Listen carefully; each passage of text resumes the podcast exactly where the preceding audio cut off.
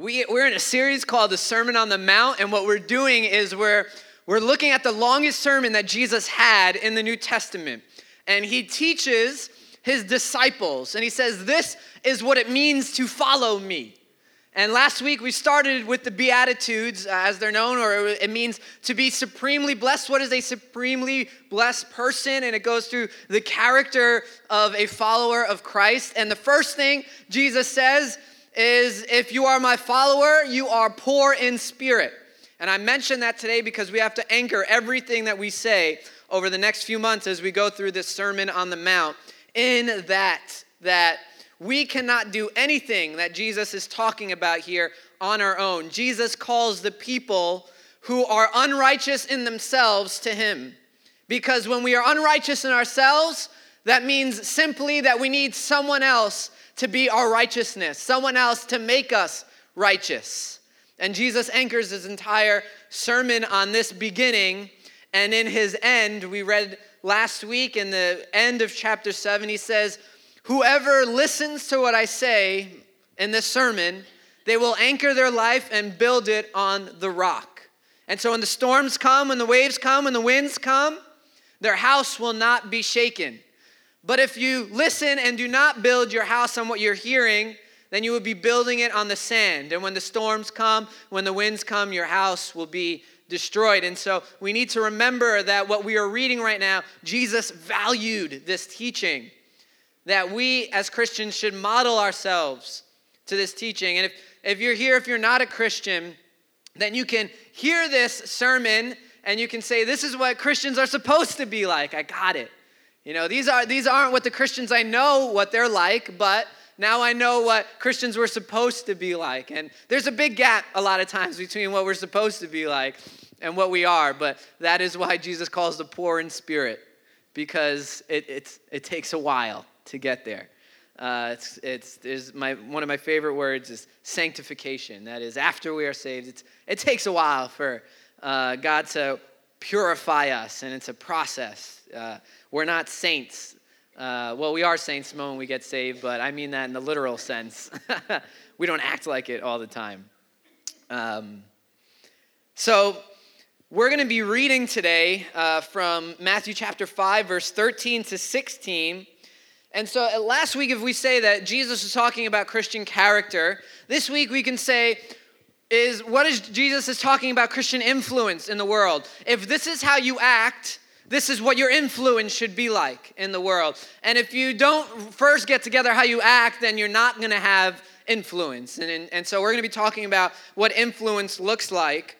This entire portion of Scripture is pretty famous, but this is another one that is really famous. So read with me on the screen, starting in verse 13 to 14. Jesus says this. He says, you are the salt of the earth, but if salt has lost its taste, how shall its saltiness be restored? It is no longer good for anything except to be thrown out and trampled under people's feet. You are the light of the world. A city set on a hill cannot be hidden. Nor do people light a lamp and put it under a basket, but on a stand, and gives light to all in the house. In the same way, let your light shine before others so that you may see your good works, so that they may see your good works and give glory to your Father who is in heaven.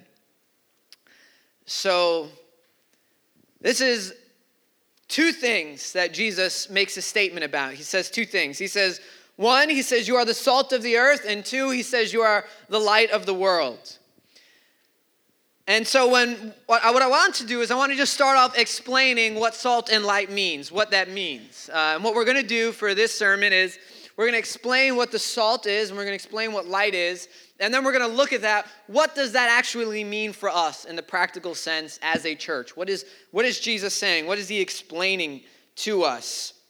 Because these two statements that he's making are two very specific statements, and they're two metaphors for what the church should be like in general. And it goes all the way from a small scale of how should I act when I'm amongst my friends and family, and it goes to the large scale of what should the church be like in society. So from small scale, how do I act among people, to large scale, how should the overarching church in the world be seen and viewed in society? And so I want it to be a kind of warning to us that, one, we should not be influenced by the world, but we should influence the world. And that is the general point of what we're going to be kind of anchoring this discussion around. And so the first thing we're going to dive into, you are the salt of the earth. What does that mean? So salt back then was everything, right? If you don't understand what salt does, just imagine a world without refrigerators, a cold auditorium, a freezer, a cooler. If none of these things exist, without electricity, then salt is going to be, is life, basically. Salt is life to you. Like, if you do not have salt, you're probably not going to make it through the winter, because what salt does, what a lot of us don't know, is salt is a preservative. A lot of us just know that if we want our fries to taste good, then we just got to get mad salt and just dump it on there. So that's one thing salt does, but its main function or main property is preserving food. And so in a world without refrigerators and freezers and coolers and all that, when salt was rubbed onto meat, what it did was it preserved that meat to last longer, and then also it gave it some flavor. But it stopped that meat from rotting, and whereas meat would go bad in 1 or 2 days, if you put salt on it, sometimes it could last you for months. That's how long salt would preserve it. But back then, salt was not pure. So if you're into chemistry, then there's something that you know about salt. Sodium chloride is the chemical or the compound of salt. And sodium chloride can actually never lose its taste. It's always going to have a salty flavor, whatever you want to call it, to it. But back then, what they would do is they would go pick up salt from like a type of a salt mine or from salty places, and what would come with the sodium chloride was a bunch of white powder, basically. It was dust. And so when they would rub what they would think is salt, but it was white powder, dirt, mixed with sodium chloride, onto something, sometimes the sodium chloride would leak out from their salt, and so it would lose its saltiness, and it would also mean that the meat would rot. And so in that case, the salt as they knew it had no taste, and it had no function. It was basically a waste. It wasn't doing its job. And so Jesus says to his disciples, you are the salt of the earth. What he's saying here, he's saying a few things. He's saying, you are the preservatives of the world. You are the agent to stop the world from decaying in sin. You make the earth go from rotting and bad in taste to preserved and palpable. And he's saying this is one of the jobs of the church. This is one of our functions. But what happens when the church loses its saltiness? It has literally no purpose. What does Jesus say? He says when it loses its saltiness, the only thing that it is good for, the only thing that we are good for when we lose our saltiness is this, to be thrown out and trampled under people's feet. I love Jesus. So intense. It's just like, man, it's literally my way or the highway. There's no way.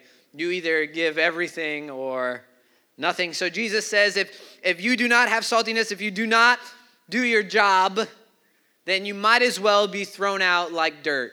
And be trampled on, because that's better. Yeah, wow, right? Wow. I have a few prayers sprinkled throughout this sermon for stuff like that, because, we are a church. We are a church. We are not the church at large. We're not everybody, but we are part of the church at large, part of the body. And this part of the body, I constantly am going to pray, God, that we do not lose our saltiness. I don't want to be trampled on by people. I know saltiness is a little bit different, right? We're not talking If you're salty towards other people, we're about to talk about that in a second. You gotta listen to the Beatitudes from last week. Right. So then Jesus says this, you are the light of the world. If salt talks about preserving, but there isn't a sense in gaining ground with salt. You're stopping something. You're stopping a negative effect, a decay that is happening. You're just stopping the inevitable. But with light, what happens is it has that reverse effect. It is about expelling darkness. Wherever there is light, darkness cannot be. And so when a light is shined in a room, the darkness, flees. It is gone. And so Jesus calls us to be a shining example to the world. He calls us to be people that shine in the midst of darkness, to be a city on a hill. That means that we aren't hidden, we aren't afraid, we don't hide, we don't put a bucket over our light, we don't try to hide, go into the recesses of society, but we are on a hill. We are seen from miles away. People, our light shines. We are evident. We are here. We are present. But what is our light? I love that Jesus gives us this explanation in verse 16. He says, what is it that makes us shine? Verse 16 reveals to us that it's our good works that are our light. And the meaning of good works must be practical, must be visible deeds of compassion that the church does. It must be something that is not just a mental game or a talk about it game, but a doing it kind of game. As James says, what is the point of being just a hearer and not a doer? And an example of this, I think of Hurricane Harvey, just hit Texas, devastation everywhere. I read an amazing statistic about the relief effort for Hurricane Harvey. 80% of the relief effort for Hurricane Harvey came from faith-based nonprofits and churches, which this is a practical evidence of good works in the church. This is what we mean, that our light should shine, that we should be among society, that we are a city on a hill. So we are to never to conceal who we are. We're supposed to be out there.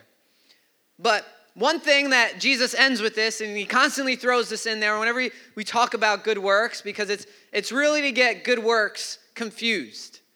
A lot of times we put good works first. And it's like, first I am good, then I am saved, then I get all the props and the blessing, and then I go to heaven. But Jesus gives it this way. You are bad, so first you are saved, then you do good works, and then God gets the glory for all of it, because bad people don't do good things on their own. And so in our good works, we know that not that we aren't glorified. People don't look at us and say, wow, how amazing they are. But our good works as a church and as people are a testimony to the Father, and it glorifies him among the nations. And so when people look at the church, they should glorify God, knowing those are messed up people doing really good things. No way they can do it on their own. Must be God. Must be.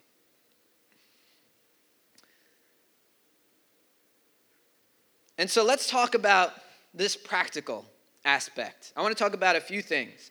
I want to talk about jobs. I want to talk about politics.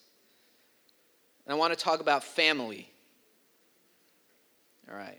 All of these should get a little dicey for you. So, all of them. Yeah, just warn you. So the church, right? We understand what salt and light is now. We understand the meaning. The influence we are called to have is twofold. It's salt in the system to stop the decay of it, and it's light separate from the system to show an alternate way from it. All right, I'm going to say that again. We are salt in the system to stop the decay of it, and we are light separate from the system to show an alternate way from it. And so that looks like a few different things. As salt, right? This means first that we're not supposed to retreat from the world, right? Salt is literally rubbed onto the things that are disintegrating, that are becoming rotten, are decaying. Salt is rubbed onto them. So Jesus is saying, you are going to be rubbed into the system. That means we do not retreat from it. We don't hide. We don't run away. We're not in a monastery somewhere and just, in our own little nook and cranny in the world. But we are supposed to be present. We look at the incarnation of Jesus, that God came and lived and dwelt among us, became part of our system, of the earth. And he understood temptation. He understood pain. He understood suffering. All these things that we go through as people. And so the first thing, as salt being part of the system, means that we are in the system. And a lot of times, Christians have this escapist mentality that when I get saved, I want to run from the world. I don't want any kind of friends that are not in church. I don't want any type of anything in this world that is not of church. I don't want to be a part of it. And so we develop our own lingo, we develop our own mannerisms, we develop our own phrases, and then after time, someone who's not been in church has no clue what the heck we're saying. We're speaking the same language, but a different dialect. And we need translators from it. And it's part of that has been because as Christians, we have retreated from society, and we forgot what it was like to be a normal person.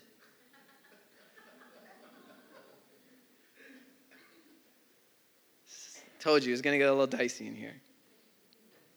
So let's talk about our jobs first.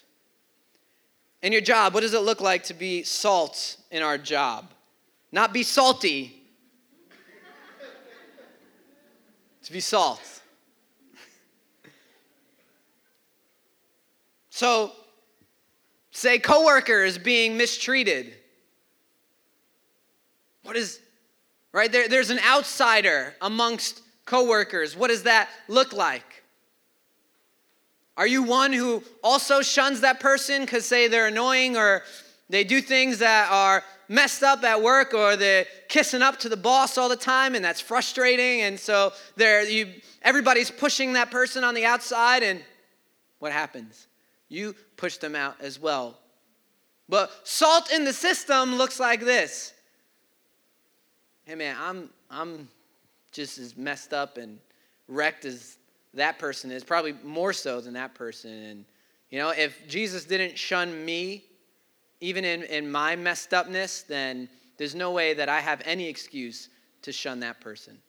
And so let me go gather them to be a part of the fold. Oh, you said something that was really annoying, but okay. I'm still gonna try to have, that was really dumb, what you just said there. Okay, but still, what? How many times I got to forgive this person, God? 70 times 7? Okay, infinity, that's basically what you meant. Okay.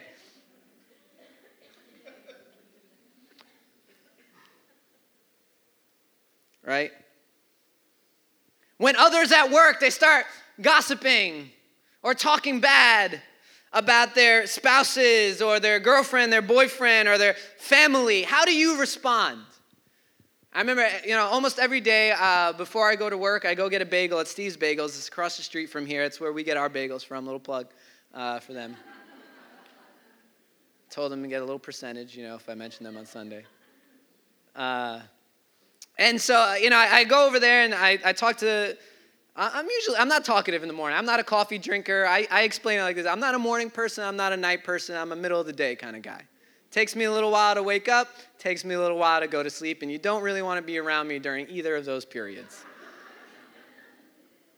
And so I go in and get my bagel, and so see this one lady behind the counter every day, and we strike up conversation here and there. She learns my name, and so my wife goes also there whenever I'm too lazy to go get a bagel. She'll usually go get me a bagel for me. She's a great wife.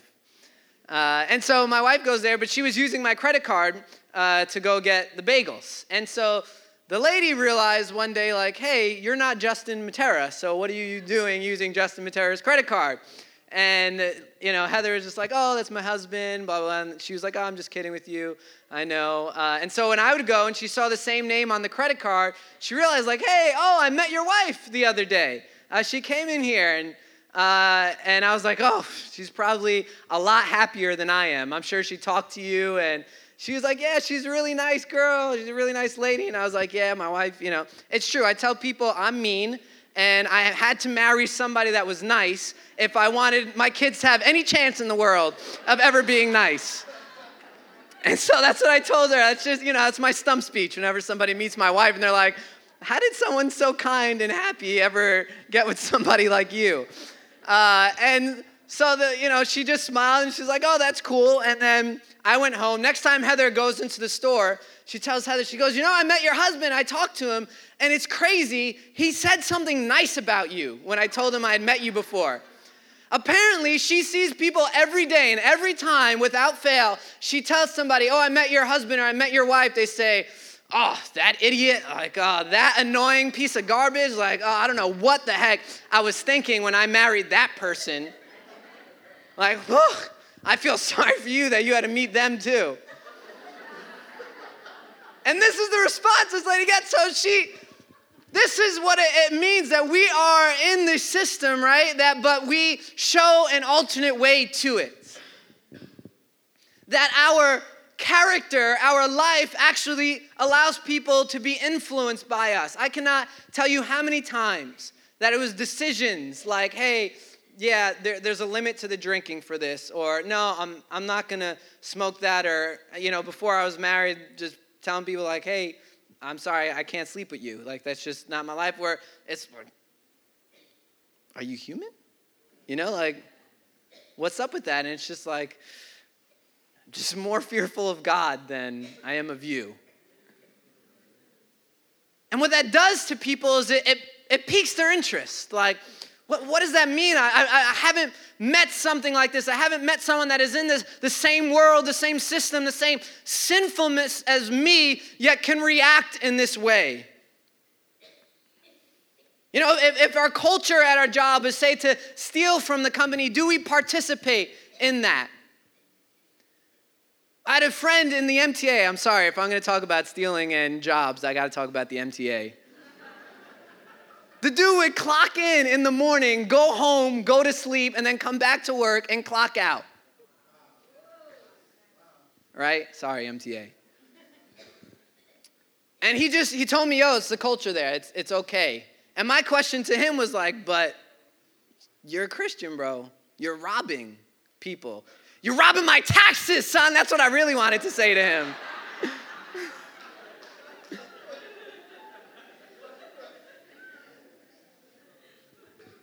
But just because everybody does it, and we're part of that system, does that give us the okay to do it? And Jesus is saying, no, we are actually the people in the system that are there to preserve, to stop the decay, to be a part of bucking against the immorality of the world.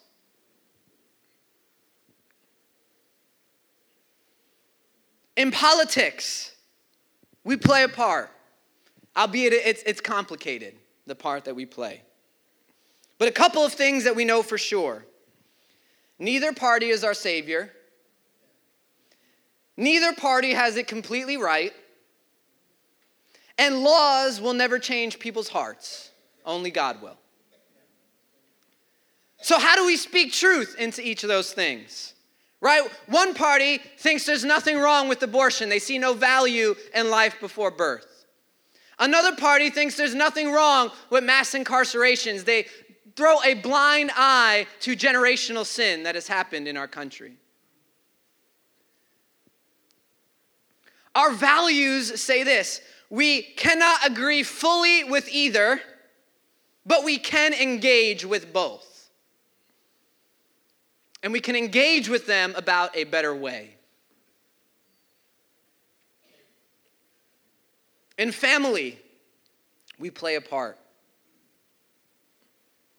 When we get together with our family, when we're at home with our family, our actions, they speak loud. They speak clear.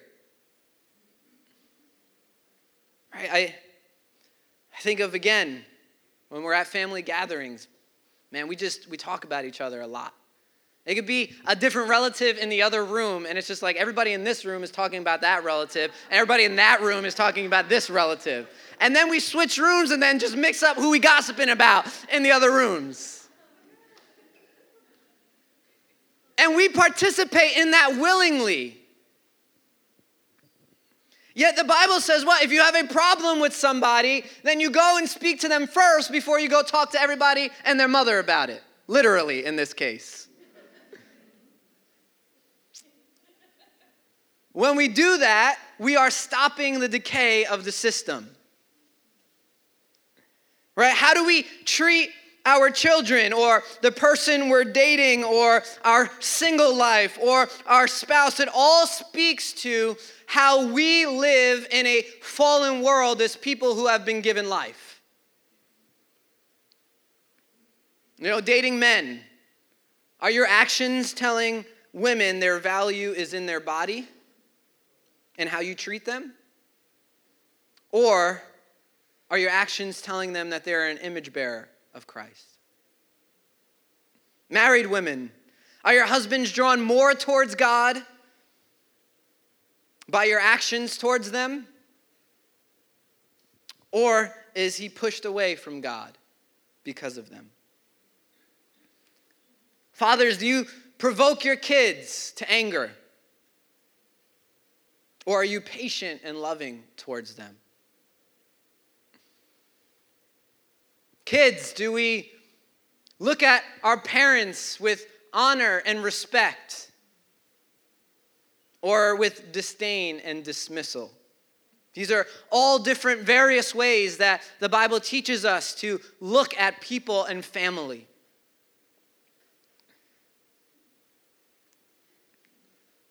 Because we are the preservative of the world. If nobody does this, if nobody looks towards God and looks at his character and says, well, I'm going to model what Christ has showed me. I'm going to model the commandments that God has given me to live on the earth. And guess what? Nobody is. And we get a society that we read about in Romans 1, which just says people that have turned away from God, and God's wrath comes upon them, and his wrath is not lightning bolts. His wrath is not just massive death and destruction. His wrath is this: goodbye. You can do what you want. Let's see how far and how dark that little rabbit hole goes. And let me tell you, if you've been down that rabbit hole, you know it's dark. You know it's bad. You know it's something that's really, really hard to get away from. But Jesus says now it's our job to be in society, to be part of the thing that preserves it, to stop the decay of it. But then he also says that we're supposed to show another way from it. And that way is the church. It's how we act with one another. It's our community. This is the light of the world. We are not Republican or Democrat. We are the church.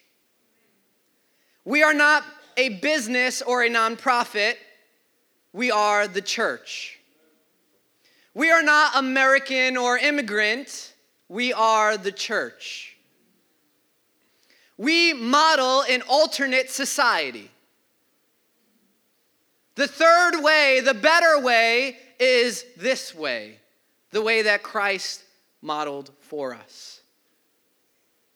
A new kingdom with a very different type of king, a new family with a very loving father, and a new body with very functioning parts. This is how we are described as the church. This family, this people, this community, this church plays a role in expelling the darkness from society.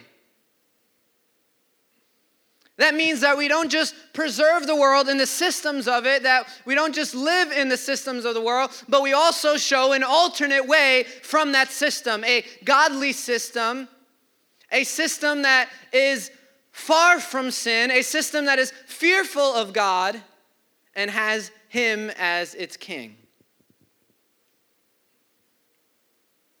So when there's racial tension in society, people can look at the church and they can say, wow, there's unity and racial diversity there. That is an alternate way. That is different than what we are used to. When everyone is trying to get over on somebody and make a buck from them, we as an alternate society are giving our money and our power away. We are showing a different way to live as people. When the government takes taxes at the threat of punishment, at the threat of jail, we joyfully give tithes to grow our people in alternate way. When people outside constantly backstab, cut each other off from their lives, and run during hardship, we pull together. We confront with honesty, and we love throughout an alternate way.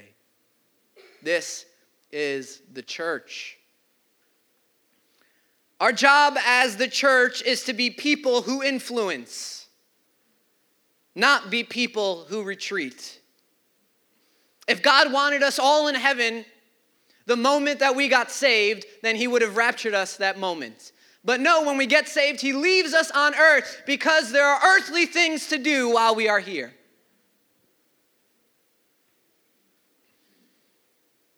And what we need to remember, what we need to take away, is these simple things: that we are salt in the system to stop the decay of it, and we are light separate from the system to show an alternate way from it. Let us pray. Father, help your people. Help this church be a church that reveals your glory.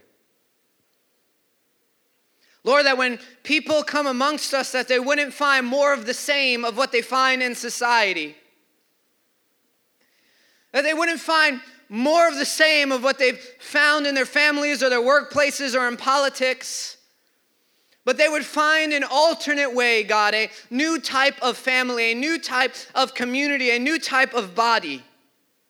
Lord, one that they have only dreamed about but never thought was possible.